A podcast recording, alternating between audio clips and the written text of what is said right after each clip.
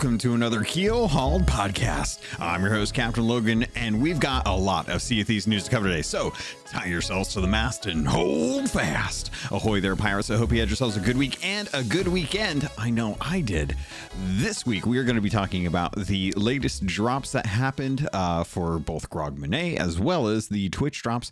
And we have a brand new Sea of Thieves podcast that came out a bit ago. It was about 10 or 11 days as of the time of the recording we're going to be talking about that. It is the brand new year, and we have a whole lot of Sea of Thieves to look forward to in the coming seasons. We're going to get into all of that and more on this week's episode of Keelhauled Podcast. But I, before I get into any of that, I have to thank the patrons. They are the ones that are supporting this content and making sure that they are supporting towards getting uh, new systems set up with the last graphics card and a mule drive, uh, or working towards the Sea of Thieves Fest in Ohio. Uh, my wife and I just bought our uh, reservations for the hotels for that, so we are for sure definitely going. And then we are going to be working on um, plane tickets and uh, travel after that. Uh, so very excited to see everyone again. I've already been talking to a couple people about it, and I'm looking forward to to checking this one out because I think Doug has got a lot in store, and I think he's uh, he's definitely really excited to kind of see like what this year year two will going is is going to be a given that is going to be three year or three days worth of content it's going to be fantastic. But to thank the patrons who are supporting that and funding that i really appreciate it. So thank you to people's republic l cute balls blue turtle v1 captain chonky captain hatchet captain hayes chateau noof super pack zombie killer cloud cosmic johnson static mirror davram tv El Jefe Esteban, Fergatron, Godhammer 6, I'm the Panda Now, Jorby Jorbs, Carl Embo, Kazia the Aficionado, Cryptic Slayer, Lumpy SRQ, Evil Morpheus, Space Admiral Ors, Murphy Lives, Mutinous Max, Nipperkim, Norwegian, Raja the Brave, Registella the Brony Pirate, Rust Belt Kid, Skamelt 666, Cam Dasm, Tommy D, TN Professor, Real Big Tuna, Big Bad Pad, Mina Ferry, Anthony N. Jr., Captain J. Rat of the Flaming Cold Sore, the lore chronologist Deadeye Dre, Hager Owl, Jeff H., Evil Martha, Peter Miller, Rooski Doo, Thor Von Blitz, Windsor Chris, Luke Lore, the Insipid Ghost, and Zam Wow. Thank you all so much for your love, for your support. I really appreciate it. Obviously, make sure you guys are taking care of yourself before you're taking care of me. Uh, other than that, that let's get into it. Ahoy there, pirates. I hope you're having a good start to your new year. I am doing my best to do so. I have a, a beverage of choice. It is a very specific type of beverage that is a adult beverage. And uh, as such, I've decided to kind of have a more relaxed, kind of episode going into 2020. We're going to take things kind of chill and see how things go. No expectations. We're going to just let things come at us with Sea of Thieves and see where we feel when it arrives. Uh, there's been a lot of discussion with um, just how this season, this last, this current season is, if people have been enjoying it and stuff like that.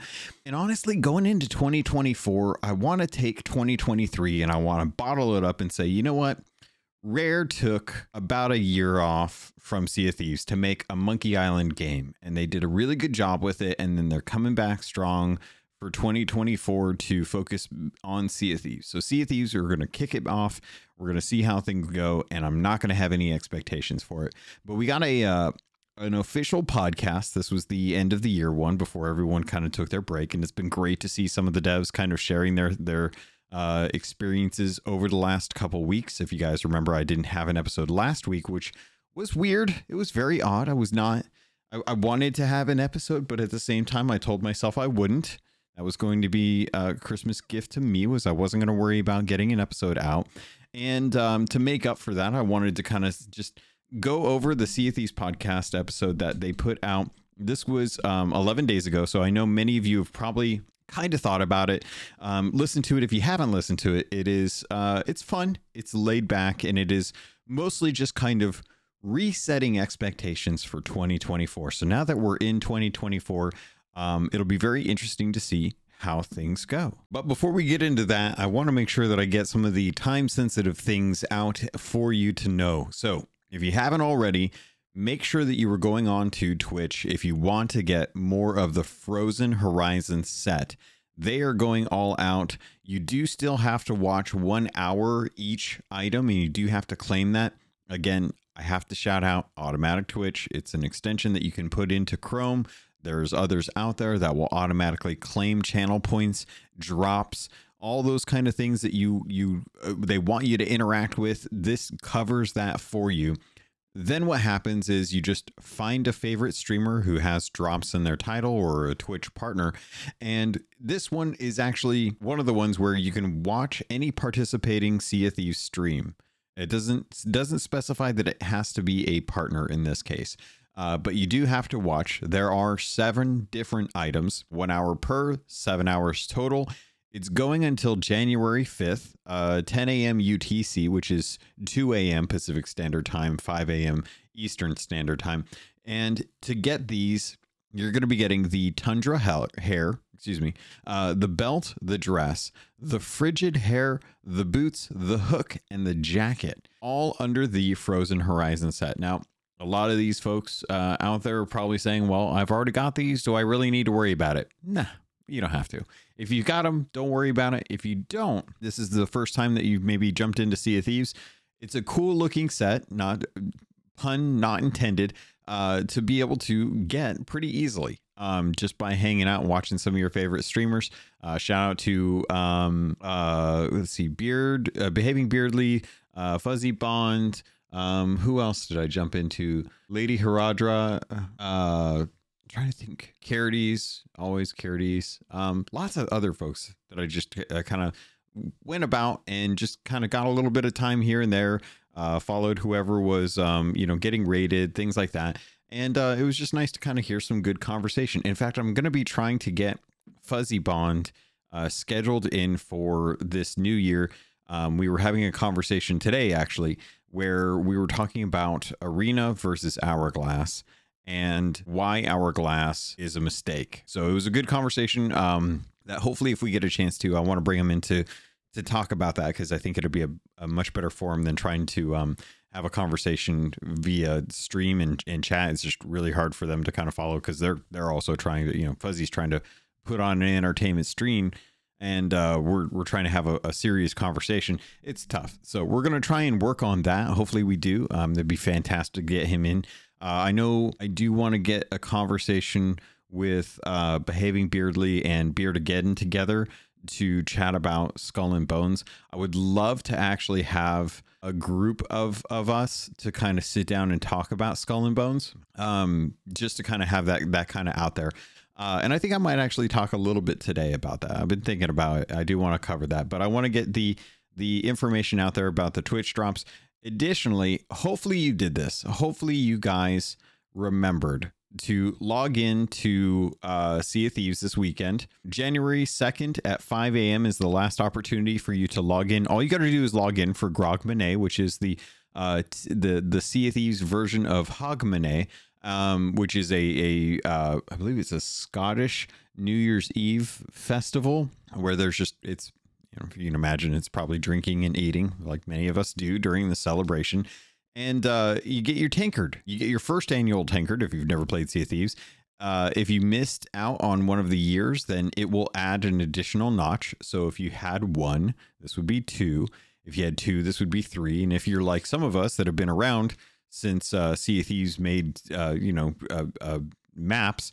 Um, you've got your fourth one because we didn't we didn't have one in the first year. Uh, they, they didn't come up with that, but we did have some stuff for the New Year's. It was kind of cool. But now we have our fourth notch in the tankard, the the the Grogmanay tankard. Very proud of that. Very happy to have that.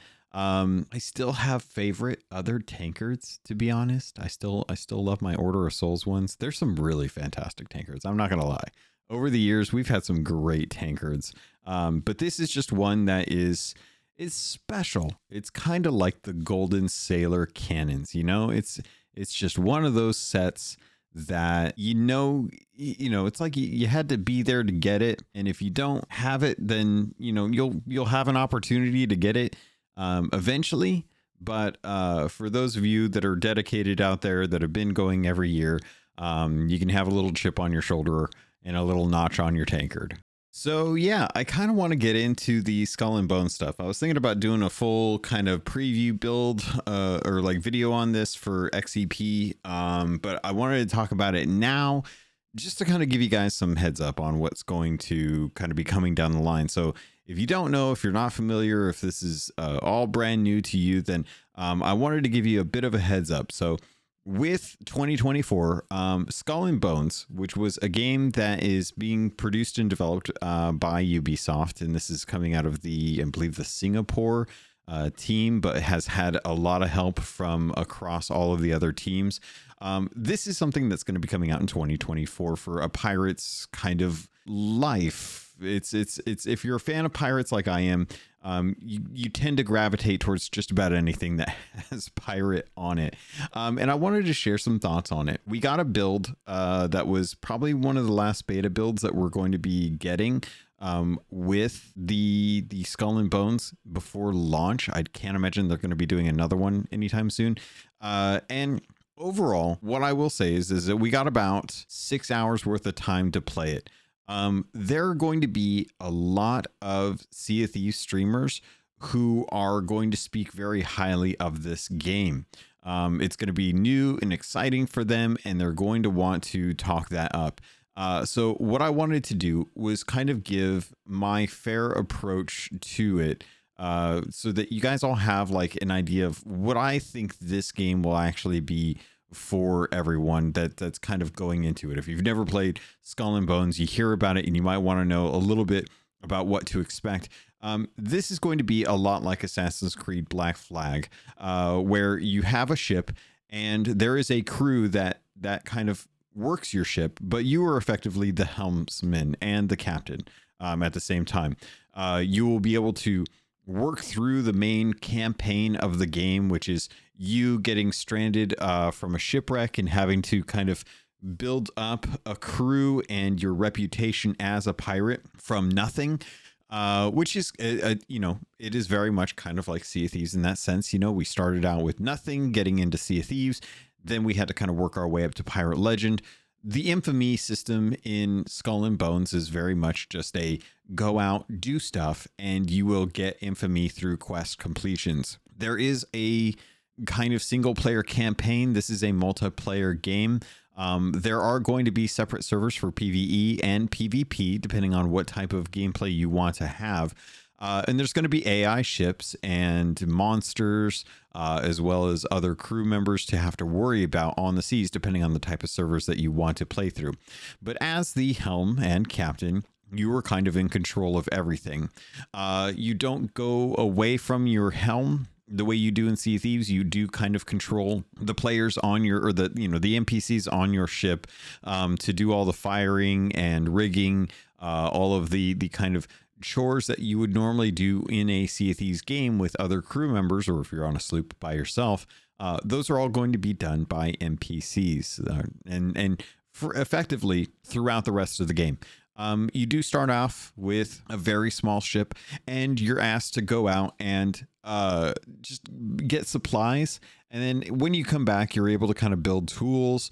Uh, you'll start to open up more and more the more you play as as you kind of work through some of the introductory quests, which are going to be the tutorial uh, proceedings to how to get a bigger ship, bigger crew, what your crew likes, you know, getting supplies for them, getting supplies for your ship, uh, having those all in your inventory when you go out so that you can be able to repair. Um, and as you're going out, you're going to be asked to come up against other NPC crews, uh, which are, are part of a rival faction of pirates and privateers. And the world itself is going to look fairly good. Uh, this is all kind of set around a historical period that is um, roughly accurate to historical pirates, but obviously takes place in an area that is uh, made up with characters that are made up. So fully fictional, but grounded in reality. Um, you're going to have wild weapons that you're going to be able to add to your ships. You can swap out the cannons for different types, and it's all going to be stat based.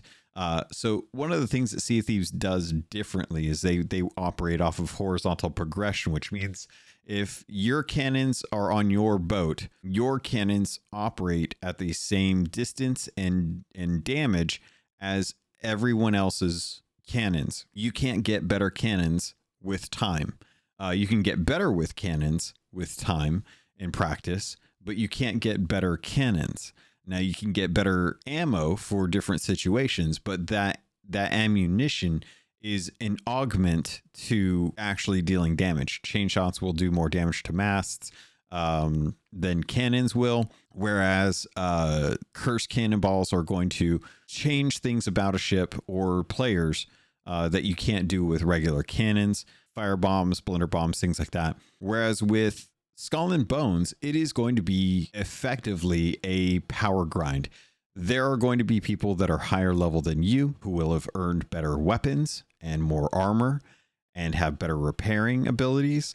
And as such, if you go into a PvP server outside of the main hubs where you can uh, moor your ship, you are going to be on open waters. And if you're in a PvP server, that means that someone who is higher level or yourself as a higher level person can start to be that big predator. It's going to be a, a, a tantalizing thing for a lot of folks.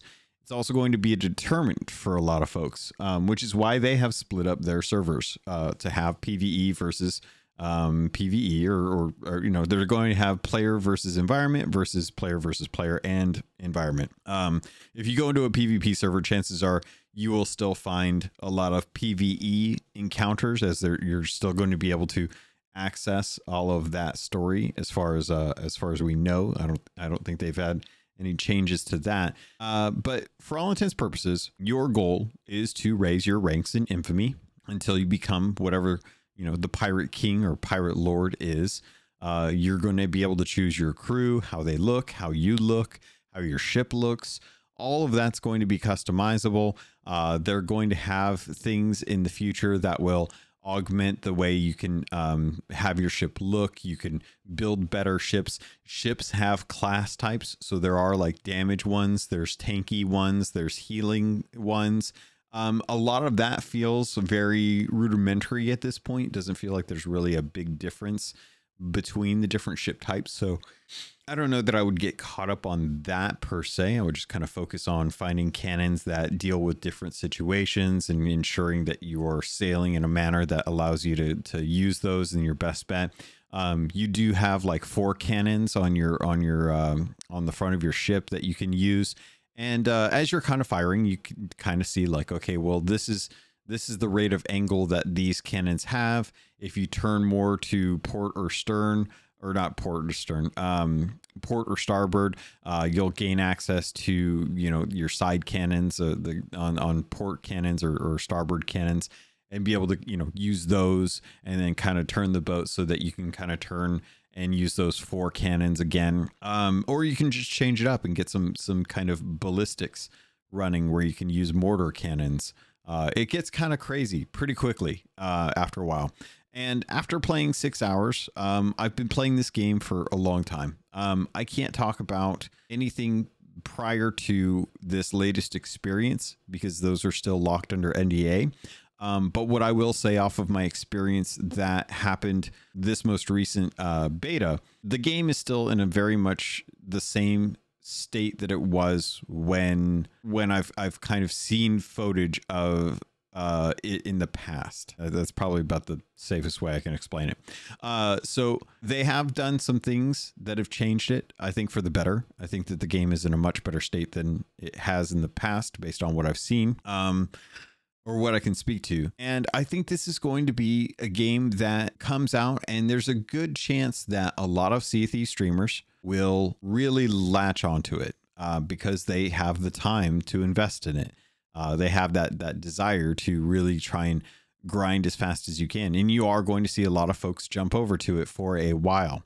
Whether or not it has staying power is going to really determine whether or not this game sinks or swims. Um, and I and I have yet to see well into the future of the game to be able to accurately judge if this thing will stay afloat beyond a few months. We'll have to see from that. But the potential is there, and the gameplay itself is still fun. Uh, it is still very rooted in Assassin's Creed Black Flag, but that's not a bad thing um, because that game does have a really good fun sailing aspect to it. They've also got a lot of stuff that is going to look fresh and exciting. I, I can I can definitely speak to some of it um, as far as like the sea monster fights that really feel uh, epic. And and you know maybe that's just a level thing you know? I, I remember when I uh, you know when I was sailing around and, and doing them very difficult but very exciting. And there's other stuff that they've got down the line that I can't talk about right now that I think will emulate things that Sea of Thieves currently has with world events uh, that people will probably get a kick out of. And it's all, you know, different style. This is a, a far more mature and um, uh, realistic, I guess, to an extent, uh, more realistic approach to a pirate game. We've had games like Atlas in the past or Blazing Sails where we kind of go off into the two extremes where Blazing Sails is more cartoony uh, and and strictly PvP focused with no campaign, whereas like Atlas far more survival based, far more based around um, having up big fleets of people working together to maintain um, outposts that you build up yourself. Much more like Rust or um, I can't think of another survival game right now, but it is effectively uh, Ark but just a, a pirate version. Been going a, a, around for a long time at this point now. I think they're in their third or fourth year. Uh, and Blazing Sails, um, small development team, able to really kind of capitalize on uh, the sway that comes from Sea of Thieves streamers playing their game. Um, but realistically, like it is, it is going to be one of those things where they kind of dip in and dip out of that. Skull and Bones, I think, has that same appeal where um, anytime there's a new update, there's going to be a, a, group of people that are going to jump into it and check it out. With this being a Ubisoft title, one of the things that I think everyone should kind of keep in mind in is a I would not recommend pre-ordering any game uh, that is not out and has reviews on. Um, I would not recommend anyone buying any seasonal pass version of this game until you've had a chance to get into it and play it and see if it's a game that you're actually going to enjoy. Outside of that, I will say that Ubisoft tends to subsidize the cost of their games through extra types of moder- monetization. So they do have seasons, they do have expansions, they do have cosmetics. All of those things are potential revenue sources for the players that are playing those games. As such, it is usually likely that within a year, there is going to be a relatively good discount on the game. Now, given that this game is a multiplayer game, unlike some of their other other titles that they've had out in the last year, like Assassin's Creed Mirage, Avatar: The Frontiers of Pandora, um, the one that I'm blanking on right now, then you're going to see uh, this is going to be heavily dependent on how many people jump into it and stick with it. Uh, Ubisoft is not the type to really kind of ditch a game um, too too quickly. They do ditch games. I, am not saying that they don't, um, but I do think that they will probably give this game a good year to see how it runs, and if it does well, then there's a good chance they'll keep working on it. Um, but I mean, Assassin's Creed Valhalla has had plenty of expansions, and it wasn't until maybe the last year or so since its release that they finally said, okay, we're good on Assassin's Creed Valhalla. Uh, we've done just about everything we want to do with it. We're going to move on to another to- uh, another game. So we'll have to kind of see how things go with that. But for Skull and Bones, it is a fun game. Uh, I did enjoy my time with it. I did play five hours of the six, um, but unfortunately, I have I can't really. The experience that I had with the beta is one I'm comfortable saying is something I'm familiar enough with that I don't have to play it multiple times over, if that makes sense. Uh, when this game comes out, chances are I will probably jump into it. I will probably check it out. I am very curious to see kind of if there are any good story bits beyond the guy is upset at other crew or other other faction for what they're doing on his territory and you rising through the ranks catches his attention until you eventually either murder him and take over or murder them and become his right hand man.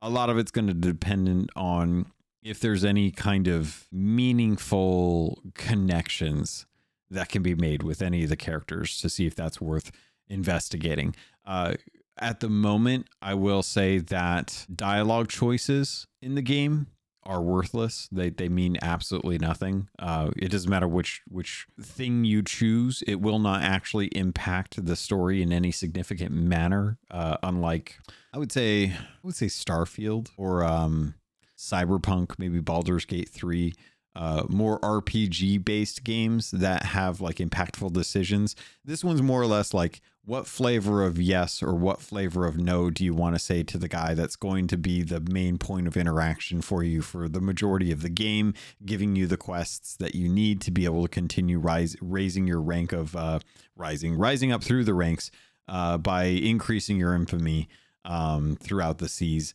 until eventually you either usurp him or he gets killed and you have to take over. We'll have to kind of see how that all plays out at this point. It's not going to be, I think, the main driver for a large majority of Sea streamers. I think they're going to jump in, do what they have to do to, to unlock the ship types that they want to get, and then eventually work their way through uh, the ranks so that they can get the best loadout, which will get min maxed and then eventually they'll just kind of sail around uh, taking on other people. And that'll kind of be like their their experience with skull and bones i think after you know when it launches. Um, it is something that is actually coming out next year. Uh, there has been a lot of questions because of how many uh, delays that they've had with this game. This is the first time i've actually seen them uh, fly out influencers or, or content creators, streamers predominantly, to be able to get hands on and discuss what's actually going to be happening with Skull and Bones. Um, now, a lot of that is stuff that, as far as I know, is considered NDA until launch.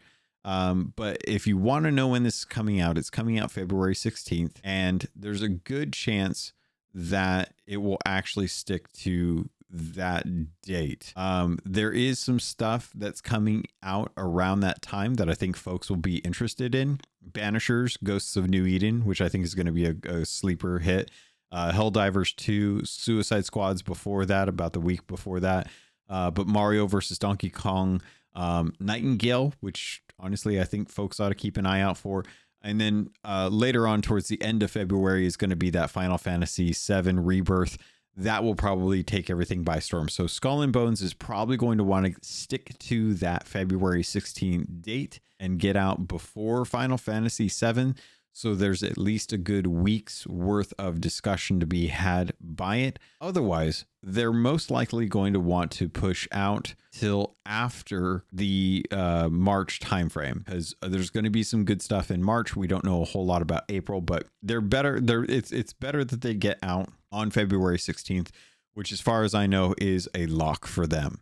Um, I haven't seen them go gold yet, which is usually the indicator that they are ready for mass production of discs, which is generally the, the kind of go ahead for them to launch. Always a good chance that there's going to be a day one patch, but servers will be active. Um, outside of that or any kind of game breaking bug, I don't expect them to be delaying. Uh, honestly, they've only got like maybe three or four stints. And, and honestly, I would say probably, you know, two to three stints before this game goes live. And then it's just going to be a, a, a, constant run at that point. They're not going to have any opportunity to really stop. They're going to have to keep developing, working on fixes, uh, taking care of exploits, um, issues like that with the game that they just have to do while also building new content and looking to address uh, the the revenue stream that this game is going to be for the next X number of years until it either continues on its merry little way or it shuts down. There's kind of two options there. But that's kind of Skull and Bones in a nutshell. Um, I had a really good time with it. I think there's potential. I don't think that a lot of people are going to find the the thing that they like about Sea of Thieves in this game. I think you're still going to have to find that within Sea of Thieves. Um, there's a potential game on Steam right now called Void Crew, which takes place in space, which if you're if you're a fan of Thieves, that's probably your best bet to get a different similar experience uh, as far as like working with a crew to do uh, remedial tasks um, throughout like your ship. And you know everyone has a role everyone has a job and everyone has to work and communicate together to be able to overcome objectives things like that. But it's all in space. Early access right now but very you know very interesting to kind of see where that goes. But that's kind of skull and bones in a nutshell. I think we have a lot before we find out what this game is actually going to be. It has been in production hell for the last seven or eight years, and I'll be happy to see them finally get to the finish line uh, and see where it goes from there. Next up on today's docket, let's dive into the latest episode 13 of the Sea of Thieves official podcast. This is uh 2023 in review. Um, it was uh, 11 days ago, and uh, the the the numbers on this actually, I mean, they're not terrible as far as looking at the YouTube.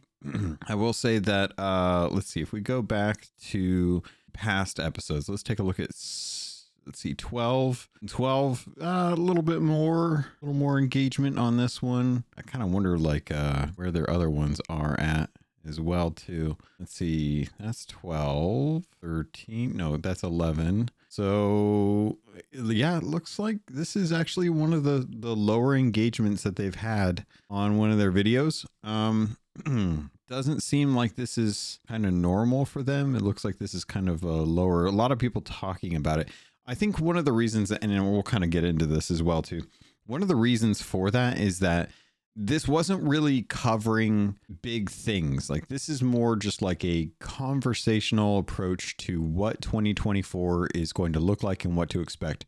Um, whereas at least with like the the past episodes, uh, we've seen them talk about like the core of Thieves and having a bigger team, the fifth anniversary weekend, and what's what to be expected with that.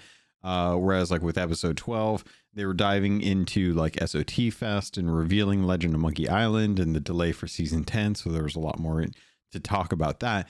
Um, but overall, it, it definitely feels like they uh, didn't have have anything that they really wanted to talk about specifically with this one. Just kind of diving into what 2024 can uh, can can show us.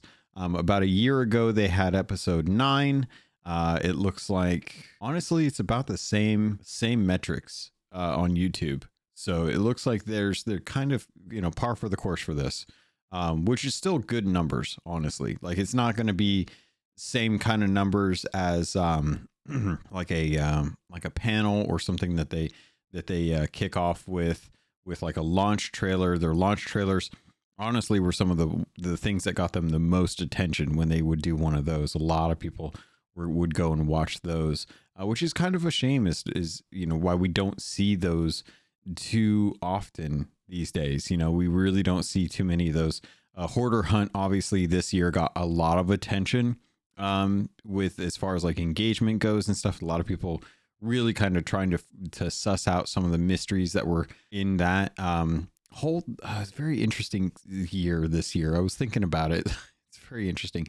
Um, but I wanted to dive into the latest episode, and we've got a lot to cover, so I'm going to kind of keep things brevity and just give my my opinions on what I think they uh, said right and what I think they said wrong, um, where I think they need to be focusing on things, and and kind of what what they kind of took away from the year as far as what I took away from the year. So at the start, they kind of kicked things off with a quiz. The quiz was honestly, I really like the quiz because it kind of is testing uh, Mike and Joe and whoever else happens to be on at the time. Um, some of their Sea of Thieves lore, which when you ask Mike, Mike has a, a brilliant brain as far as remembering all this stuff because he was working deep into it. Um, Joe still knows a fair amount, but obviously he is he's more disconnected from the the lore aspect of the game. It kind of focuses on the health of the game as like an actual game. Um, whereas some of the other designers and community members, they they tend to know a fair amount, but you know everyone's got blind spots and, and you're so focused on what you're working on you're not going to be you know you're not going to be like a like like a, a lore hound like some of us are. Um, and even like myself like i've most definitely forgotten enough about what's been going on that i i am constantly thinking like i still don't remember a lot of the stuff that, that we're waiting to get answers for for some of the lore.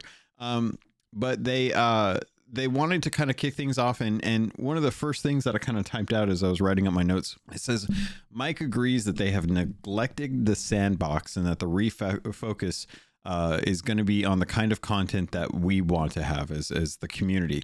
And this is kind of them saying, like, we realize what happened. And that was they focused a lot on the mystery. And then they focused a lot on guilds, and then they focused a lot on the Legend of Monkey Island. And in their pursuit to bring some of these these big three features to the game, they lost sight of what was important about Sea of Thieves from a day to day perspective. And I think that is one of the biggest takeaways. I, I, think I might be coming back to that throughout this this discussion. Uh, but it was nice to to know that they are proud of what they've done. They have effectively created an entire game this year for Legend of Monkey Island. Like the amount of time that you have to spend doing the tall tales is comparable to Return to Monkey Island. If you've played through Return to Monkey Island, fantastic game by the way. Even though a lot of people were not comfortable or or used to the graphics change that they did, the style change that they did for that game, I still think it's a really fantastic game. One of my favorite things that I played this year. Uh, I think it was like my indie choice for XEP. I think we were talking about it. I think uh, I think Legend of Monkey Island or Return to Monkey Island was my my indie darling this year. Um, just of all the all all the games that I played, most definitely the thing that really kind of stuck out in my mind is, like, ah, you know, that was a really good game, a really fun fun game, and there was a lot of there was a lot of uh, stuff to think about with that game that I wasn't I wasn't actually anticipating. Like I didn't expect to to be so retrospective about how I felt about the characters or or just the characters and their journey as they as they played the as I played through the game with them kind of thing. Um, but it was good to see that the content that they are making they don't they don't regret making it. They they just regret how focused they were on it and the stuff that got shifted away from this year uh, as a result. And that is essentially what they're saying they want to do for 2024 they really want to refocus back on the sandbox. And I like that because I think that's that is a very key thing to keeping people entertained throughout a year's worth of content for Sea of Thieves. It's always nice to have big features. It's always really cool to see something come that just completely shifts the paradigm uh, away from what what the norm is right now and brings us into a into an era that really does kind of like address some of the the um, the things that have grown stagnant, uh, which I think is still still an issue with Sea Thieves. Um, Shelly says that they're that that she's really proud of guilds and safer seas, and that the uh, the next step change for Sea Thieves and what it's going to do for players in the future. Um, they did talk a fair amount about some of the stuff that's coming with season 11. Now, I I actually happen to know some of the things that are coming with season 11 um, through the insiders uh, that I won't talk about. And it, it, will kind of explain a little bit about like what they're talking about, but we we obviously won't be talking about that here. But if you're curious, just jump on to Sea Thieves on the Insider program. Uh, you'll be able to find out real quick what they're talking about with that step change.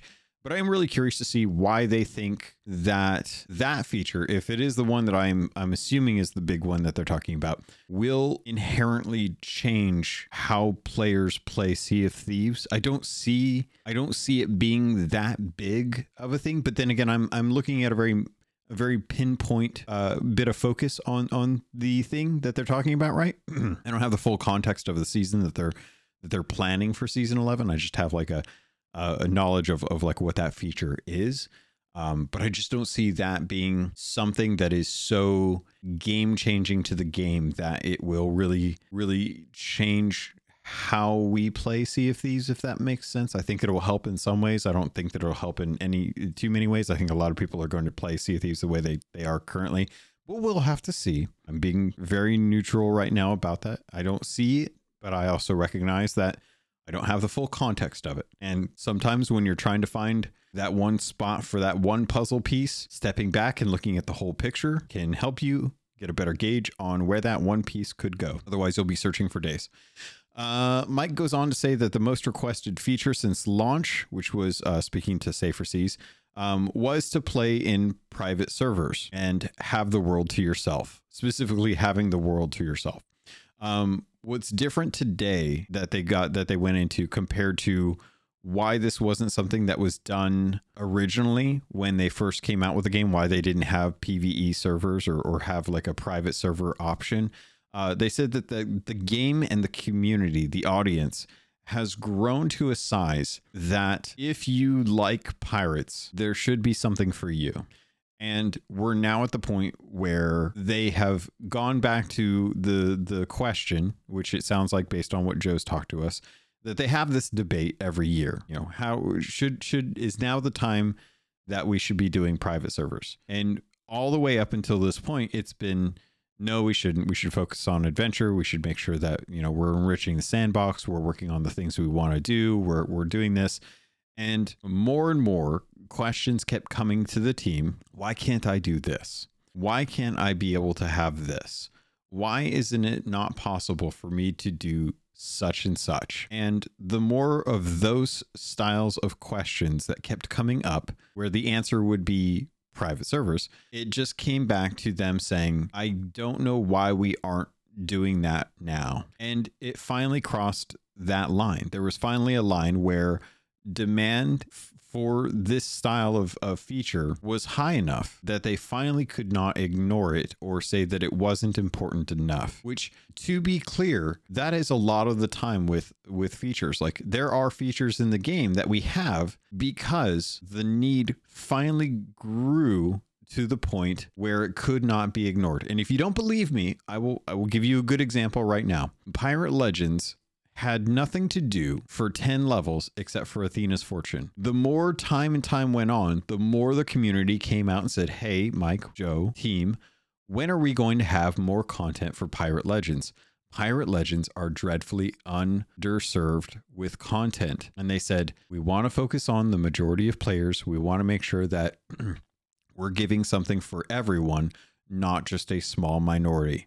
Now, there could be an argument to say that Pirate Legends are still a, a large majority of the player base. And you wouldn't be wrong, but there are now enough of them to warrant adding content that is driven and specific to Pirate Legends. And one of the ways that they did that was they added the Athena's, uh, the Athena, no, no, the Thieves Haven Athena's runs. No, the Athena Thieves Haven runs. What is what is the name of that that voyage? The Thieves Haven Arena runs. That sounds like a really bad digestive digestive thing. I don't, I don't want to ever say that again.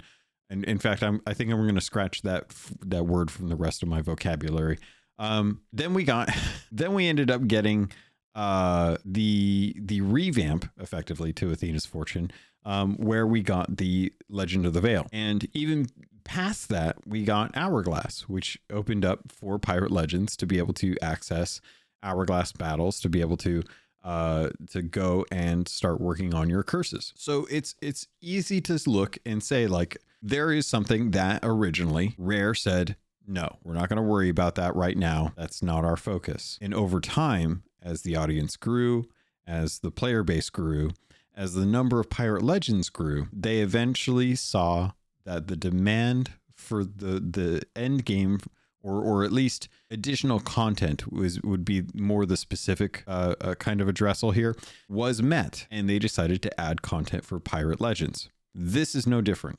Safer Seas is something that has, I guarantee you, been requested since day one. People have been asking for PVE servers before the game came out. I know it because I remember it. And there's probably episodes in the past where we've talked about it as well too. Um, and eventually they decided that now was the, the appropriate time to be able to do that. Uh, one of the things that was very, very, very, very uh, poignant about Mike's discussion about this was that safer seas should be something that acts as a ramp to get people into high high seas easier than the steep leap from never playing the game to instantly thrown into high seas. That is a that is a pretty big leap for asking someone to play a game that they've never played before that has very little onboarding, mind you. Maiden Voyage is it. And there are always going to be people who like a challenge, but I would argue that a large portion of, of most gamers don't have the time or mental capacity. Not to say that they can't, but that they don't want to. They don't want to expend that much energy to learn how to play a game that isn't going to give them at least a fair amount of handholding. To be perfectly honest, I'm playing through Baldur's Gate 3 right now. I am I'm loving the world. I'm loving the interactions.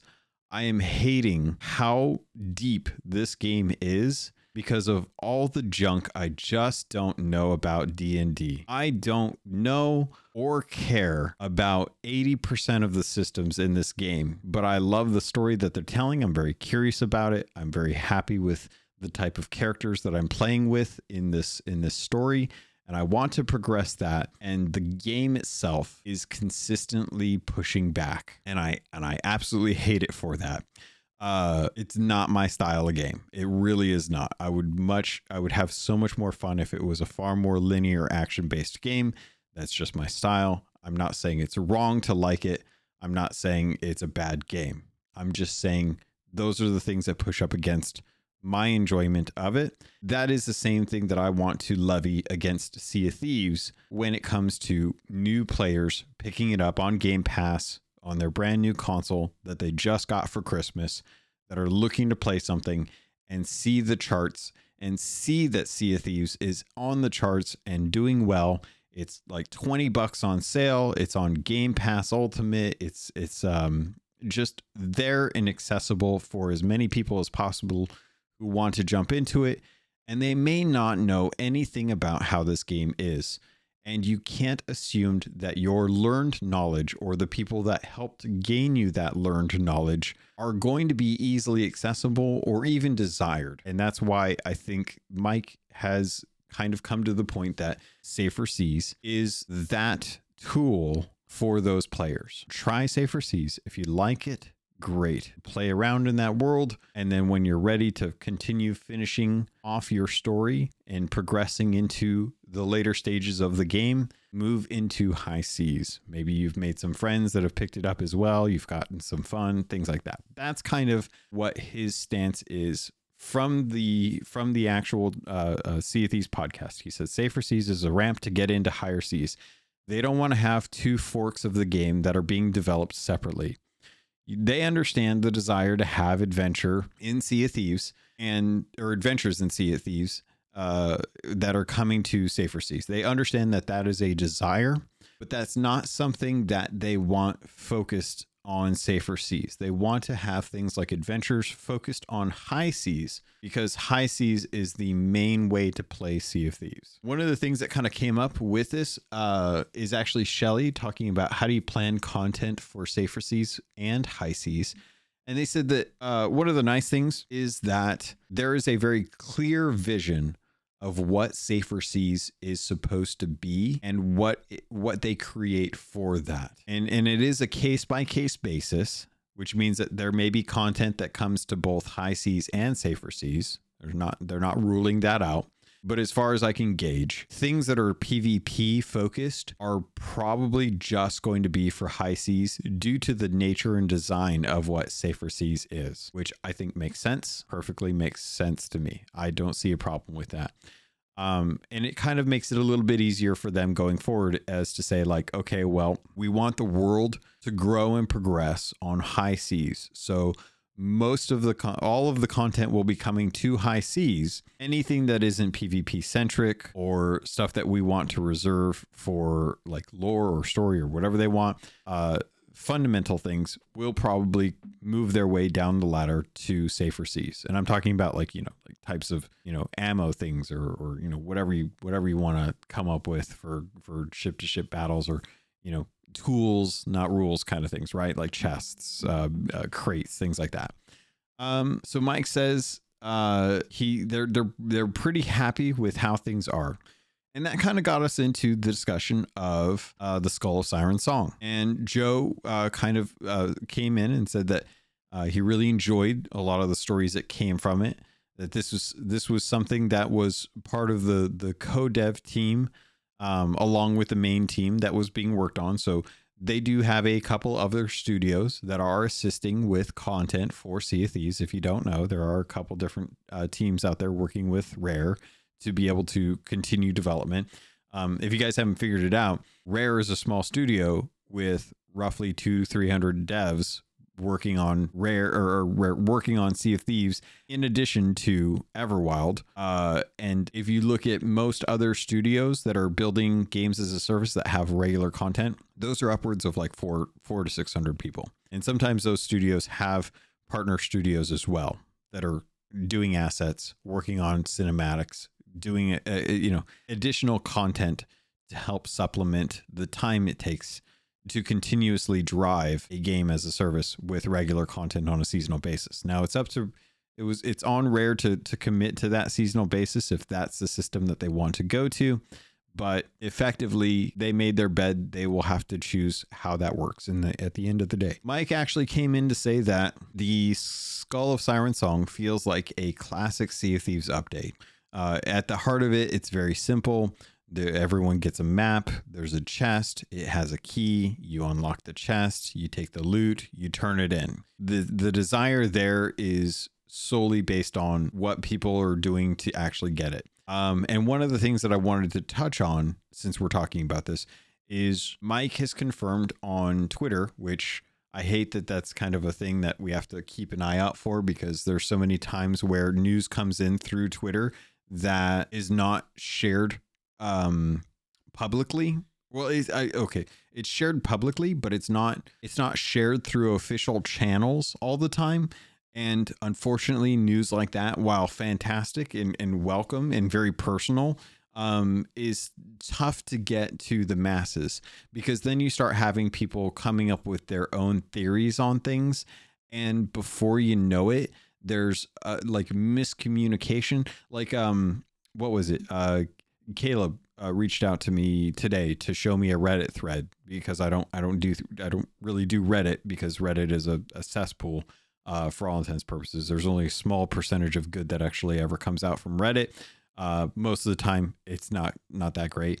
But one of the things that came out from there was uh, a thread that he had shown that was literally saying uh, that Rare was closing the store on January 2nd and and it was I don't I don't even know if this thread is still up. It is it is still up. Came out 3 days ago. According to the Sea of Thieves Pirate Perks, the official the official Rare merch store uh, will be permanently closing on January 2nd, 2024. Any orders placed before then will be honored. I didn't even know Pirate Perks or the store was a thing until a few days ago, so I figured there might be some more people like me out who would like to buy something before it disappears. Hope this helps someone out. They have they have some nifty stuff there and the Sea of Thieves sweater is on sale. And the title of this was Rare Store Closing on January 2nd. This is the kind of information that frustrates me because it is half accurate. Yes, Rare is closing their official Rare merch store. No, it is not a permanent closure. Never have they said that it was a permanent thing. They are switching vendors. This is the second time they've done this.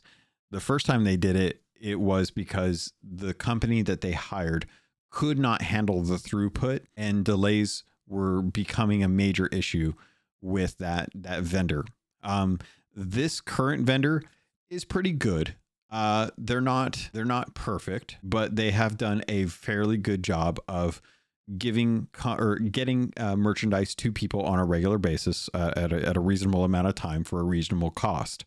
Uh, Rare is going to be moving with another vendor. I don't know why. I don't know how much of the the content that is currently on the store will be shifting over to the new vendor if that's going to be possible or not whatever licensing deals or whatever the things they have to do to get that worked out is going to be on them. We'll find out more, I'm sure, this month.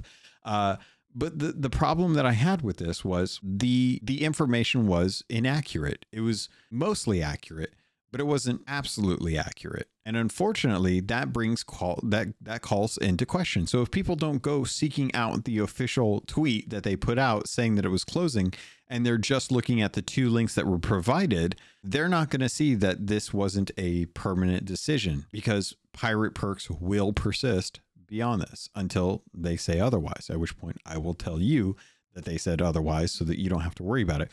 But that that's where sourcing material is so important that it, it is frustrating to to have problems like this um I don't remember where I got on this tangent, uh, how I got got to this tangent, but it all kind of goes back to let's see, where was I going with this? I can't quite remember where I was going with this, so I apologize. I'm gonna revert back, and uh, hopefully you'll tell me in the in the comments why where I came out from this. But Mike was talking about uh, the Skull of Siren Song being a classic Sea Thieves update. At its heart, it's very simple. Um, the the gameplay is there. It's it's nice to have. And uh, oh, I remember talking about co-devs. Nope, I can't remember. Dang it! Oh, I thought I might have had it there for a second, but uh, he goes on to talk about how the Skull of Sirensong um, was one of the things that they wanted to do at a very at a very old time or like at a very early stage of, of development. They wanted to have shared maps, and he went into length about how this was something that they want to explore more of uh, a different way to bring world events to players outside of just doing some big thing in the sky which if we're all perfectly honest with each other i'm i'm fairly certain that a lot of us are pretty done with the the whole thing in the sky. Like there's a big thing in the sky. It it is the world event. Yes, we know. We're just going to wait till the one that we want actually shows up. Most people will ignore most of them and most of them will go uncontested. There's too much variety. Um you need to be able to you need to be able to like zero in on the one that you want. And and honestly, the only way to do that is to just hop servers. So it's really like most people ignore the world events and they're going to be addressing that criticism, I think, by looking to see how they can do more of these shared maps. Um, and I think that honestly, there is there that model works, and I think it works really well. Um, I think that their their decision to focus it and give give cosmetics. Oh, I remember. Um, I remember. I got back to that train of thought.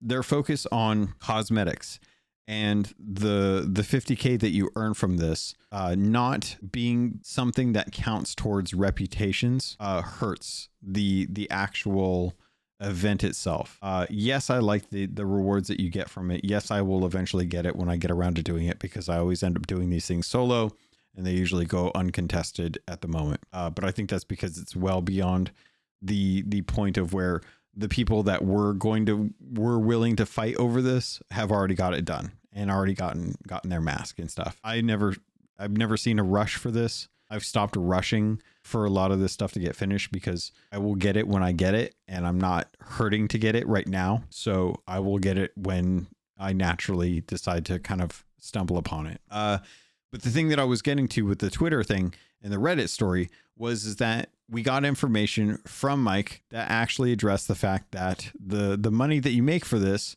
doesn't actually count towards guilds or things like that.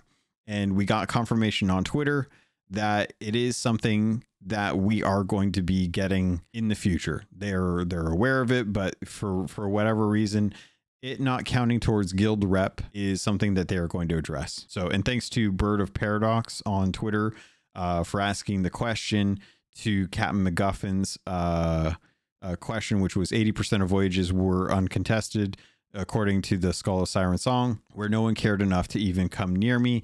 Uh, reducing the frequency wouldn't be enough to keep interest in it. It needs to give reputation of any kind. Doesn't even have to make sense in lore, just make it profitable. So gold is not the profit. That is that is another criticism that I think the community and myself have is, is that gold is not the profit in this. When the pirate lord says it's not about the gold, it's about the glory. Uh, the glory for the cosmetics is shorter lived than the gold. Um, and most people probably won't even do it for the gold after a while because it's easier to get gold elsewhere. And I think that's part of the problem too, is, is that gold is just too easy to come by at the moment. Uh, but Bird of Paradox uh, responded to Captain MacGuffin's uh, Twitter, who Captain MacGuffin, if you don't know, fantastic human being over on uh, the Ancient Isles University Discord, um, part of the forensics department for, and and one of the boatswains actually uh, for the hoarder hunt that we had this year. Really great to work with them uh, on the hoarder hunt and just kind of bounce ideas between people for that. but they asked, I am once again asking Rare to give guild rep for Siren Skulls. Mike said it's coming. So this is again one of those things where um, information is being passed along through official channels, but not official Sea of Thieves channels through Mike Chapman, who you can't get a better source than that. Um, but if you're not following or have his tweets on notification like I do, you're gonna miss stuff, and that's it's it's rough. Um, so it's definitely one of of those things where we did get some good information about that, but it it, it is obviously kind of a, a, a bummer when uh you know we have to go outside of the normal official channels to be able to kind of keep up with all of the all of the stuff that's going on and th- this is definitely one of those cases so um there's also there was also a little bit of the stuff that was going on about uh the the the lore behind the um voice of the reapers which a- a- again i i have to assume that this is who it is the person who who gives you the the curse of flame um, the voice is below Flameheart Jr. as far as rankings go, and then Flameheart Jr. is the second in command to Captain Flameheart, who we're going to be seeing this year. Um, but there was a whole thing on Twitter about that that was just kind of confirming where the rankings were. 90% of you guys don't care. Totally understand. I'll just wanted to get that out there though. Um, going back to the Skull of Siren song, they're they're very happy with how they implemented it. I think that they did do a good job implementing it. Uh, I don't think that everyone is is driven to do it because of them getting most of their cosmetics done and and most of the other people are just waiting till everyone is done rushing for it and then they'll pick it up later with that baby my cat is meowing for some reason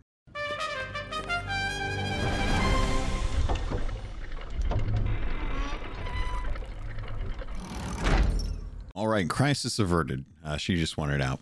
Um, next, let's get into guilds. Uh, this was something that was they've talked about since um, before launch. The system could create uh, a, a, social group.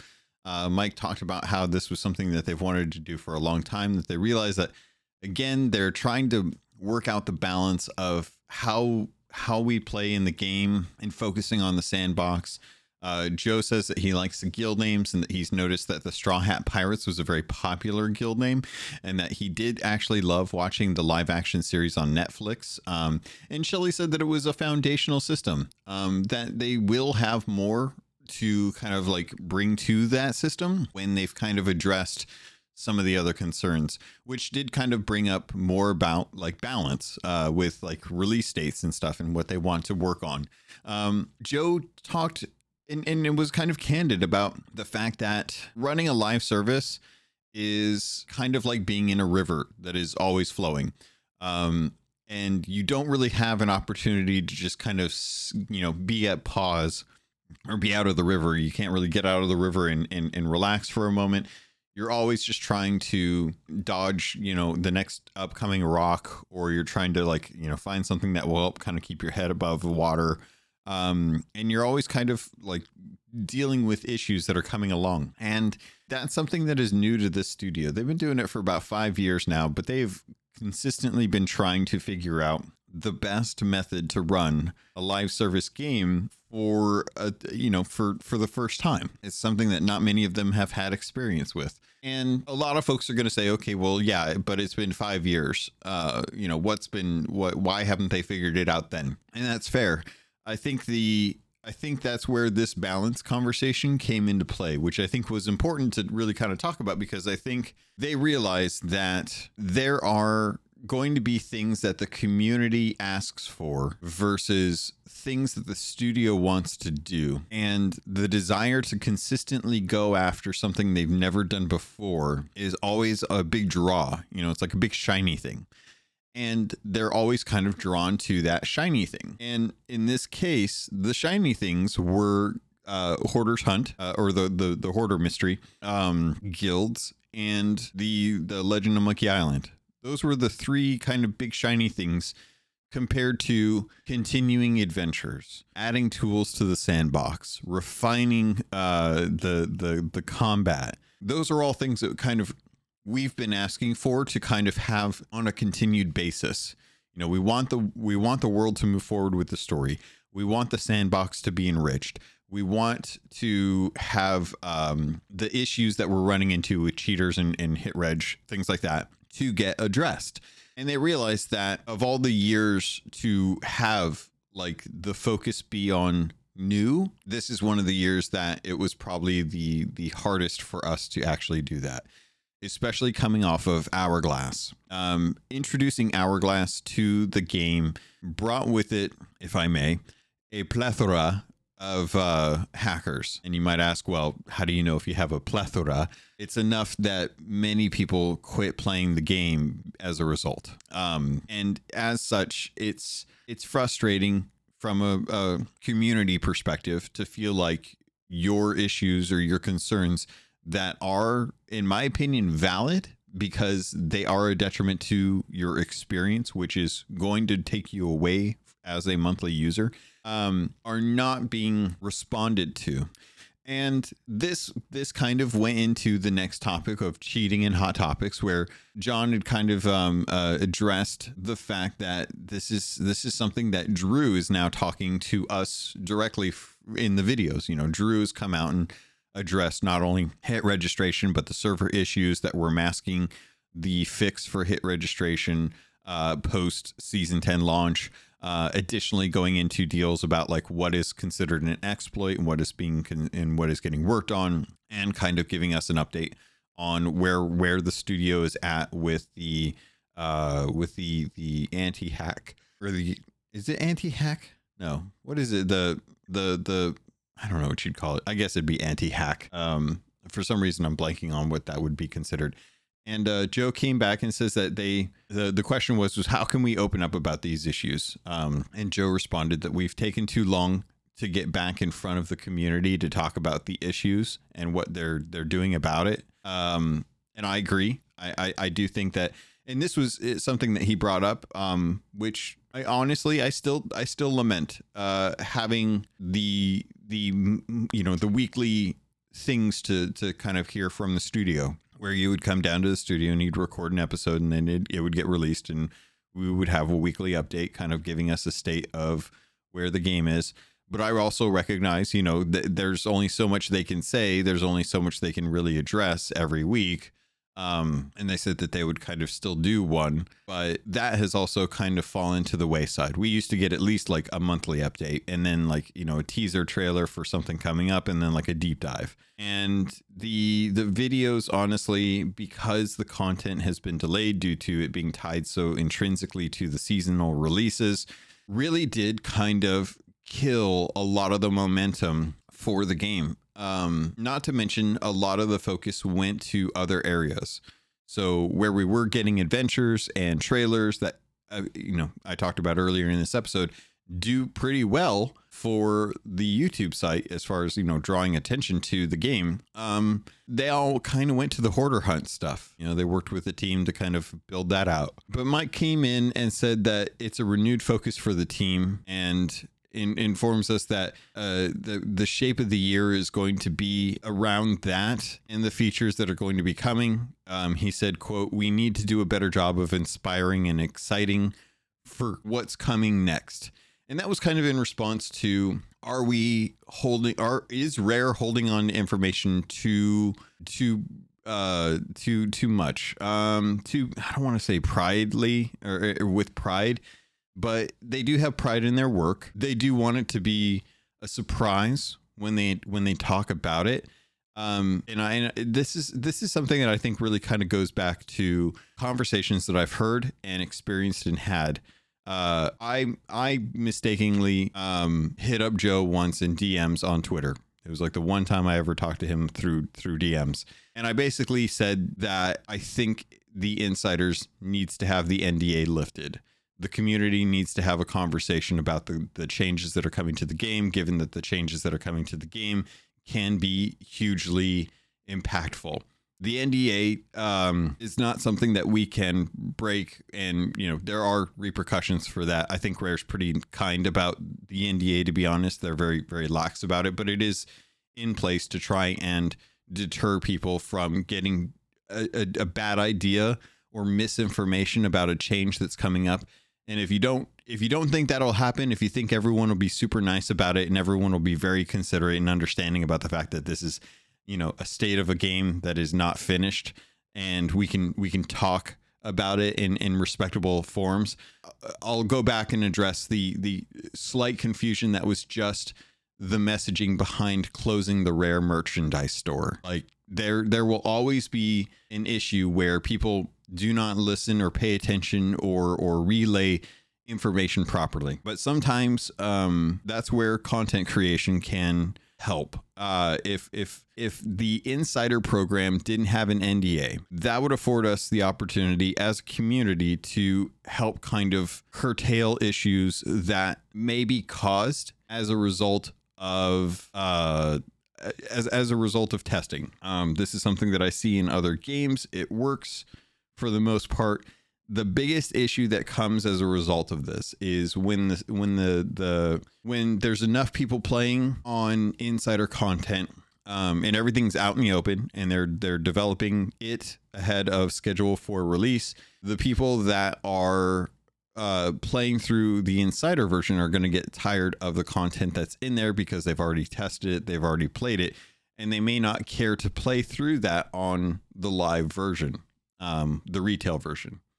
And and there's always going to be you know that's not that's going to be a ma- not a majority but a, a portion of the community. The other trouble is is that anything that you want to have that is going to be kind of like a cool surprise uh, will have to be either either kept out of insiders or so heavily guarded uh, through code and encoding and, and encrypting that you have to take on a whole nother aspect of development that you normally shouldn't have to worry about because at the end of the day if you've got story spoilers for something coming up and it's in insiders and there isn't an nda there's nothing preventing people from spoiling that for others. And as we've seen in the industry with things like Insomniac, when leaks or hacks happen and information gets out there, there's always going to be a group of people who seek that out, who want to be spoiled with it, and then can subsequently either spoil it for someone else, either purposefully or inadvertently, uh, but we'll continue to share that information. And it may not be all of the information, which then again goes back to that whole Reddit post about the misinformation. So at the end of the day, the easiest thing that Rare can do is keep an NDA on insiders. The only alternative they have at that point is to be more open and communicative with their community. Um, this again kind of goes back to the sticking to the old dogma that they had in the first year where they talked about wanting to be as open and transparent as possible. These are their words. And to address that, you really have to take it take into account what the state of the game is and where the studio is 5 years down the line. And to be perfectly honest, to expect that is to expect that Joe Neate is going to want to be at the helm for Sea of Thieves for the foreseeable future. I don't see him leaving the studio. I don't see him wanting to change his role or, or get away from executive producer. But you know, if Craig ever ever gets to the point where he's done running a studio and uh, just wants to you know go out and listen to music and get Marvel tattoos and watch football games, then that's going to leave an opening that one of the executive producers might want to step up into that studio role at which point Joe would no longer be the executive producer. Someone else probably would come into that position. Hopefully, you'd hire from within, and you'd have someone like Mike kind of take the helm since he's already kind of like the head of lore and uh, design. So it's not it's not impossible to think of a time or or a, a hypothetical that would come up that would say like okay well the things that they said five six seven eight years ago need to stay true because they said it. Uh, you just have to kind of take things for what they are at the time and allow everyone to change their mind on it. What you guys may think was a good thing in the past or a bad thing in the past you may not think is a good thing in the past or a good thing now or a bad thing now. Um, you know what how many of you guys were around during the Barrel 2.0 system that was introduced? A lot of people didn't like it. A lot of people said it took too long to get am- or to get cannonballs and planks. Uh, as a result, you know you're gonna you're gonna lose. You're not gonna be able to um, uh, survive. We've survived. We've all we've all come across that. And so everyone's you know a lot of people have changed their mind about that. So kind of going into this uh, even further, Shelly came back and said that she loves when we let people know what's coming sooner um, when it comes to topics and, and, and ideas and stuff like that. And to be clear, she's the one that's kind of been letting us know about the details towards safer sea, seas, as well as uh, letting us know that the the time limited voyages are going to be going away uh, with the next season, which is in January this month, I guess. At some point, I I I, I thought it was in February. It's actually going to be in January. Um, so she's actually fairly happy with the idea of letting the community know about stuff ahead of time. It reduces the chances that things are going to get spoiled like fire, um, while also giving us an opportunity to give feedback about stuff too. Because that's the other thing too. If we if we know it's coming and we can test it and we can talk about it, sometimes that's going to delay the process. And for bigger features, I think that's fine. I think for bigger features, it'd be better to know ahead of schedule so that we can actually you know give give our feedback and and kind of poke at the holes and see if that's something that's been addressed because as we've seen with hourglass when you have people who are playing the game on a regular basis from their perspective comes a lot of clarity on whether or not a system is actually going to work and because of that i think you run into a situation where yes hourglass could could be better because we helped feedback a lot of the the potential issues with it. But when you when you don't do that you're gonna you're gonna launch something that's gonna have a lot of major issues uh, with the community. And it's gonna get it's gonna cause more development time to be focused on that post launch as opposed to not having a launch date and then just pushing it out and ensuring that there's more time to talk and, and kind of work on things as opposed to, oh my God, now we have to put out fires. Um, Joe talked about how some of the big lessons for this year. Guilds being the most complex feature they've ever shipped after captaincy, which was also a complex feature. These were all things that they they're going to be doing, and and just as one big feature, uh, trying to or trying that to do that with the season is very hard and recognizing that when you have a big feature and and you and you want to tie it to something you can't tie it to seasons uh and this kind of goes back to the idea of them having like big big kind of features like that just kind of shipping when they're ready instead of having them intrinsically tied to seasons. I think the feedback was clear. I think they recognize the harm that can come from trying to do something that is so massive and having that be a marquee feature for that season. You can still have a season come and go and have features launch I, I honestly do think that you need to have something at the beginning of a season to draw people in. That is what draws people in. Uh, other companies, the way that they do this is they they they kind of have like a new a new line of cosmetics that kind of coincide with that, and that is kind of the draw. But also their draw is the cool stuff that they have in the in the paid version of their season uh, is what draws people in to do it, and then they have events kind of going throughout. Um, in Sea of Thieves, it kind of has that opportunity. I honestly think that they they had a good stride where there was one adventure per season, there was one community day per season, there was uh, you know one mystery per season, and they they had like a, an idea of the flow that they wanted to have with that, and then you brought in big things like hourglass captaincy guilds, things that they've wanted to do, Monkey Island that they've wanted to do for a while. And that kind of really steps on the whole the whole flow and, and focus of of having normal seasons, right? And they recognize that and they've they've kind of agreed that the best thing to do is for quality of life, for sandbox enrichment, for things like that, those will continue to ship with seasons because they are good reasons to bring people back to the game at the start of a season, which is it's it's important um, to have that. Whereas bigger stuff it'll come come later on. And Mike chimed in and said that they realize that there isn't a, a magic recipe for what the community wants. Um, you can't just find exactly what every member of the community wants and put that into a season and win. Um, I think I've seen that with Destiny, where their seasonal growth and change has been slowly iterating upon itself over the last few years. And to be perfectly honest, while it's the most, it's the best state that it's ever been, it's also the most stagnant it's ever been. And while the theme will change from season to season and the story will continue to progress from season to season, a lot of people are very bored with the kind of same repetitious uh, process of going through the seasonal activities and stuff. And a company, even as much as, as Bungie has succeeded over the years with having a game as a live service, they are still running into problems where the stuff that they put out is the best stuff that they've ever put out, but it is also still stuff that the community will have umbrage with. And because of that, it's it's clear to see like yeah, Mike is right when it said when he says that there's no magic recipe, there's no perfect formula for what you can put into a season that will please everyone because you just can't do it. And a lot of that is just because of what Mike said, where everyone's at different stages in their game and their desires are going to be different from other folks. There's some people that are just getting into the game that have a ton of stuff to do and adding more to that is just going to bog them down and distract them.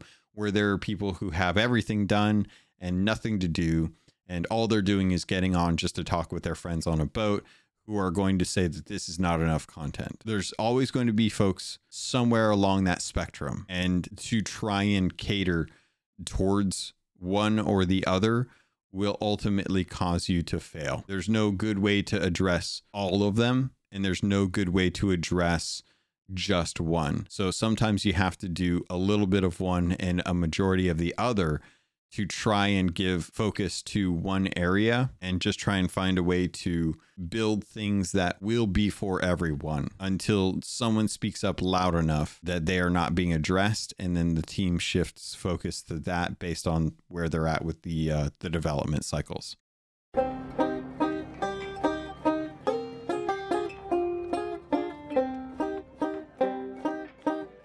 We got into feedback and Q and A uh, before heading into teases. Um, Mike talked about the uh, Flameheart's eventual return. Will we get any more Reaper skeleton cosmetics? Was the question. Uh, they said yes.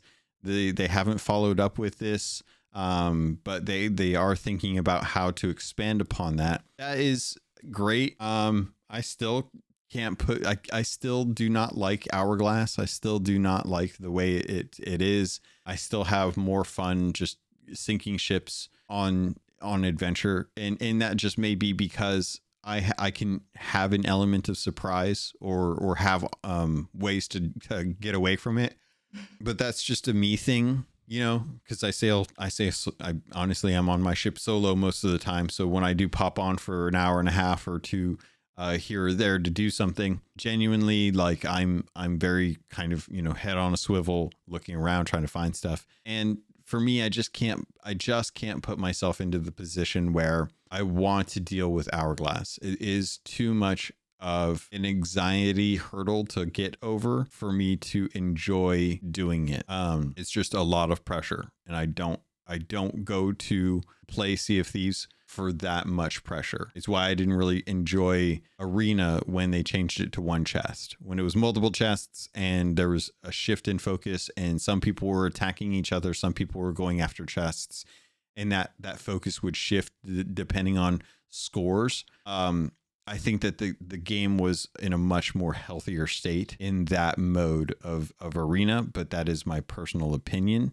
That is not what actually was true about the game. I don't know that we'll ever find out what that is. But rest assured that more variants of skeletons for the skeleton curse will be coming uh, to Hourglass, um, which is kind of a bummer for the the ghost. You know, for Athena's Vanguard. You know, like what do they get? They get nothing. So it's kind of a shame there um, that Reapers get the benefit of that. So hopefully something would be coming for Athena as well. Um, I do still think that, that that area needs to be something that is more accessible for players. I do think that 50 should be able to let you into the area just to go talk to people and to, to browse things, uh, to be able to like have an opportunity to get lore out of there. I don't think 50 50 is still a hurdle to get to. If you guys if you if if you're not over 100 now, chances are you're you're close to 50 or you haven't even touched Hourglass, and you probably would never will. Um, but I hate I hate that that's a I hate that that's a hurdle. I really do hate that that's something that is restricting you know in a in a world where they're saying there should be there should be something for everyone including the PvE players for safer seas having something for the PvP players is nice gating that off to the PvEVP or you know no PvPvE people um is is frustrating but again it's it that's my personal chip on my shoulder I recognize that bias uh, they also talked about will the Kraken get TLC? I'll be honest, I fought the Kraken yesterday on my sloop, and it was it was boring. It took it took four cannon shots, I think, or three cannon shots per tentacle. Took two tentacles. The red hit marker now tells me that the tentacle died. So as soon as I got two down, I went back to what I was doing, which was sailing towards the siren skull. Um, they did say that they would like to go back to actually do something with that world event. Uh, they would love to, but it really just kind of is not a priority. They are focusing on enriching the sandbox, which, in my opinion, is something that would enrich the sandbox instead of, you know, being like something that they want to, but they do want to do something new. And again, the whole episode was about them realizing that chasing the new is not always the best course of action. This question to me kind of resonated to the fallacy in their in their thought where they said that they recognized that the community was asking for a specific thing uh, and they decided to go after new features the community is asking for krakens to get tlc they're saying that they would love to but they're focused on doing something completely new and i think that that is a little like come on guys you you should you should kind of like realize what you're saying versus what the whole episode has been about. Um, just my opinion. It, it was one of those things because I think that the Kraken has a lot of opportunity. And I think that the Kraken has even more opportunity, given that one of the other questions was uh, Will there be anything happening with Hunter's Call? Will they get any kind of refresh?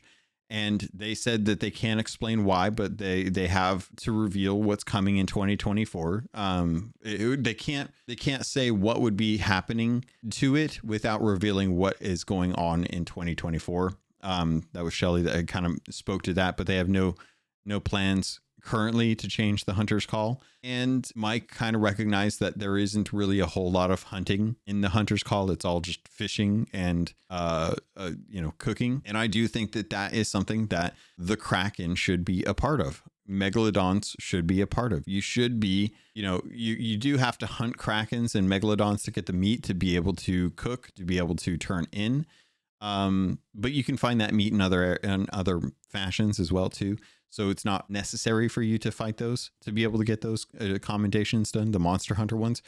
And honestly, I think that the Kraken getting TLC would be a good way to say, like, hey, we're going to focus on Hunter's Call. We're going to enrich that reputation. We're going to raise it up. We're going to add cosmetics to it. We're going to build in ways for you to go hunting for those and draw more attention to wanting to actually fight those creatures. It's a whole thing in Skull and Bones to go after these big giant creatures and have a reason to go do it. Now, whether or not that pans out for the long term, we'll have to see. But in Sea of Thieves, most people don't want to deal with a megalodon unless it's white. No one wants to deal with the Kraken ever. And Mike talked about how they they tried to address this with the second tall tale with the Kraken and being able to see its body and to be able to fight its head.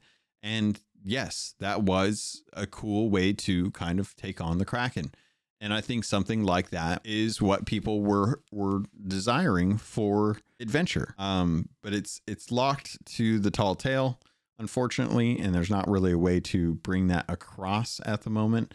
Um, but I do think that that is a big desire for a lot of folks. And I think it kind of goes back to the idea that we want to have some of the stuff that's in the game be iterated on, have growth, have um, change. You know, so much of the world needs to have these little things, these little changes. We need to have reasons to do them again. And unfortunately, the draw for that's going to be cosmetics, because that's the only thing that really people care about. People don't really care about getting gold anymore, which I think that needs to be addressed more than anything.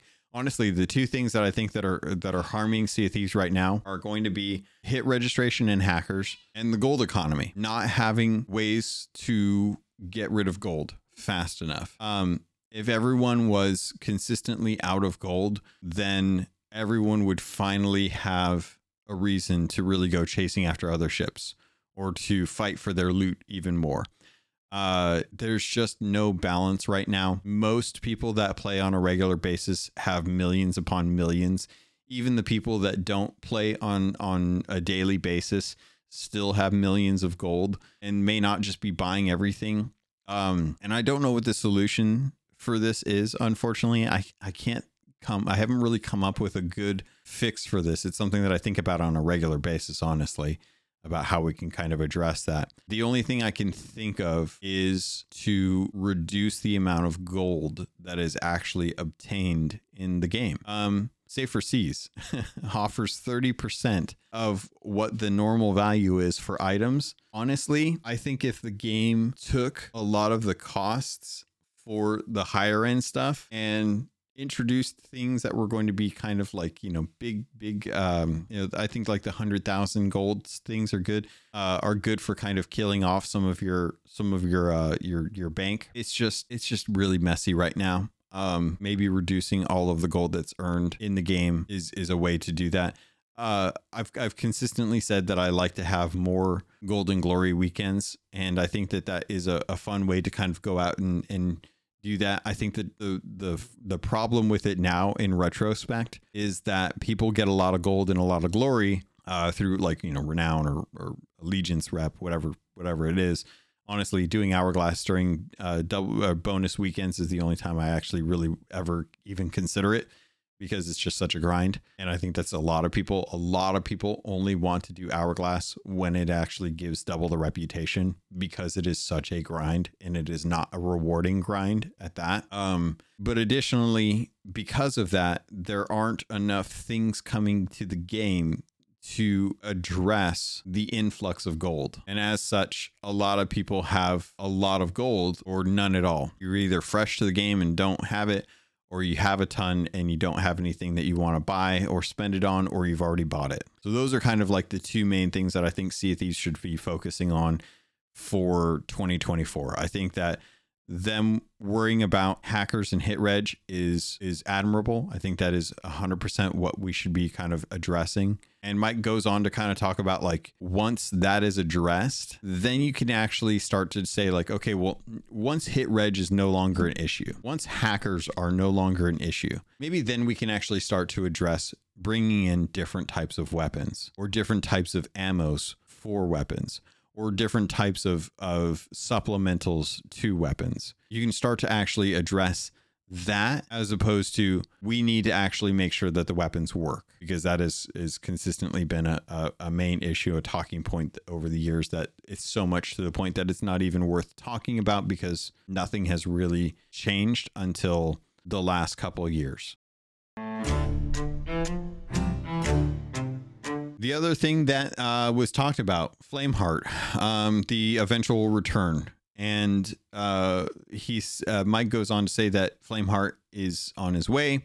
Um, that you may have noticed that the orb is in the Reaper's hideout and that it is drawn to whoever has the most power. Um, honestly, I really don't like the orb being something that is like a magical artifact in the game that is drawn to power that is just going to be sitting in the Reaper's hideout at this point. I think the draw for the orb was its uh, prophetic nature during the end of the year that would kick off the next year's worth of story through riddles or, or rhymes or, you know, teases and stuff like that when you just have the orb sitting in the Reaper's hideout and you're just waiting for it to do something, then it, it loses its luster of being something to look forward to at the end of the year. Um, we used to look forward to Gilded Voyages at the end of the year. Those are gone. We didn't get one this year. Uh, rip. And we didn't get an orb stream uh, and I think a lot of that is because they just they they're they, they either aren't working with the team that used to to produce that, or they just weren't certain about what things they wanted to tease, given the nature of 2023, or a combination of both. And at that point, it's like that's cool, that's fine. It, it was a cool thing. It was great that we got it twice. Uh, obviously, the team is focused heavily on trying to make up for the fact that 2013 was just a, a rough year. And because of that, they didn't have time to build up a teaser session or a teaser stream for the orb to then give people an opportunity to get another colored version of the lantern. It's it's what it is. Um, it's clear that 2023 was m- most definitely a misguided uh, venture into the unknown, and a lot of folks are are very reasonably bummed out by that. But I, I feel like Rare sees and is now speaking to that being the thing that is is going to be remedied with 2023. Now I'm I'm not going to hold them to any expectation for 2024 uh, or yeah 2024. Um, if if they hit it, awesome. If they don't, I understand they are trying to they're trying to work on what they can and they're trying to focus on what they can and whatever we get is what we get and i will either you know jump headfirst into it or i will address those concerns at that time. But i'm not going to say like this needs to be the best year of sea thieves has ever been because that puts too much pressure on the studio. And honestly i would rather see what the studio has coming for us when it's ready but them being vocal about what's actually coming. I, I like that they told us that time limited voyages are going to be going away in season 11 i think more of that needs to happen. I think they need to be more open about the features and let them let a you know let the hype train start kind of rolling sooner than a week before it comes out because that just does not really it doesn't really hit for people i think. I think if people know what's coming down the line then it will be easier to kind of say like oh okay well i don't really know the full story but that sounds cool or that sounds dumb and that will give the team an opportunity to react. Whereas otherwise something will come out and it may do great but then everyone realizes oh this isn't as great as it, I, I thought it was going to be. It doesn't have the lasting power. And that kind of get, gets us into the teasing section of the the podcast where they talked about like they they want to change for the style of of updates coming 2024. They want to focus on hit reg and improving the reliability there. They want to give a that that does want to give them a, a license to be able to expand the weapon tree. Flameheart's uh, feature will or will feature, and he he's he's back, uh, and that will grow over time as well as features related to him. Um, Flameheart is a very exciting part of 2024 and season 11 features that are going to change the fundamental level of how Sea of Thieves is. We'll have to see how that goes.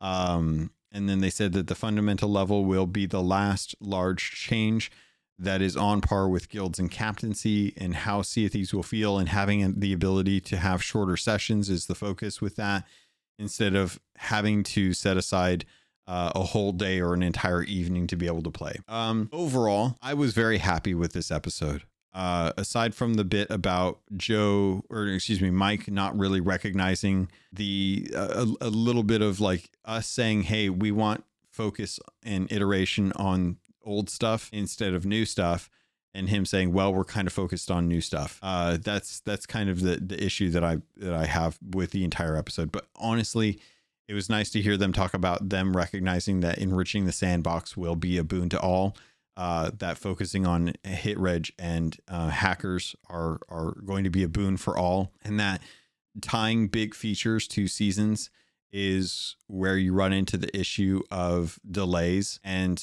it's it's better just to put out a season that has no big feature and kind of in, ensure that that feature has time to mature and, and grow on its own outside of when a release schedule is and then just put it out when it's ready as opposed to delaying a season for 200 some days uh, only to have people be frustrated when it comes out. And you you see the comments. People are, are very mean about it. They're saying oh well this is it. That's all that it is. It doesn't and a lot of folks feel that way about guilds you know they say guilds that this is it. This is just captaincy for bigger groups.